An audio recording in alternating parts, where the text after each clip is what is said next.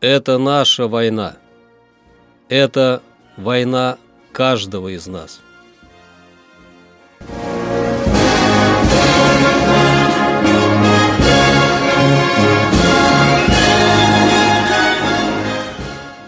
Проект информационного агентства «Регнум».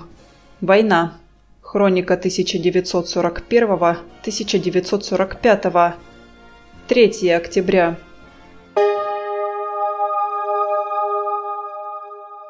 Третьего октября 1942 года немцы начали карательную операцию Хатемля-Аргуны против партизан Суражского и Витебского районов Белоруссии. Карательная операция под кодовым названием «Хатемля-Аргуны» проводилась подразделениями 237-го охранного батальона 13-го полицейского полка СС с приданными противотанковым и минометными батареями во главе с комендантом Смоленска.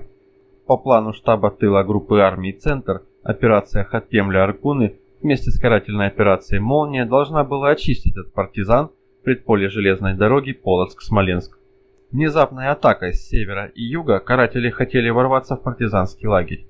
Шесть часов шел тяжелый бой. Силы противника в четыре раза превышали силы партизан. Народные мстители покинули свои позиции и с боем отошли на северо-запад. Не достигнув успеха, каратели подожгли деревню Хатемля. 97 жителей расстреляли и около 60 женщин и детей сожгли в домах.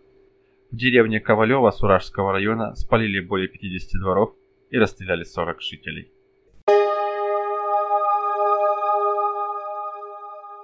Третьего октября 1941 года была предпринята неуспешная попытка высадить десант Советского Балтийского фронта под Ленинградом у завода «Пишмаш».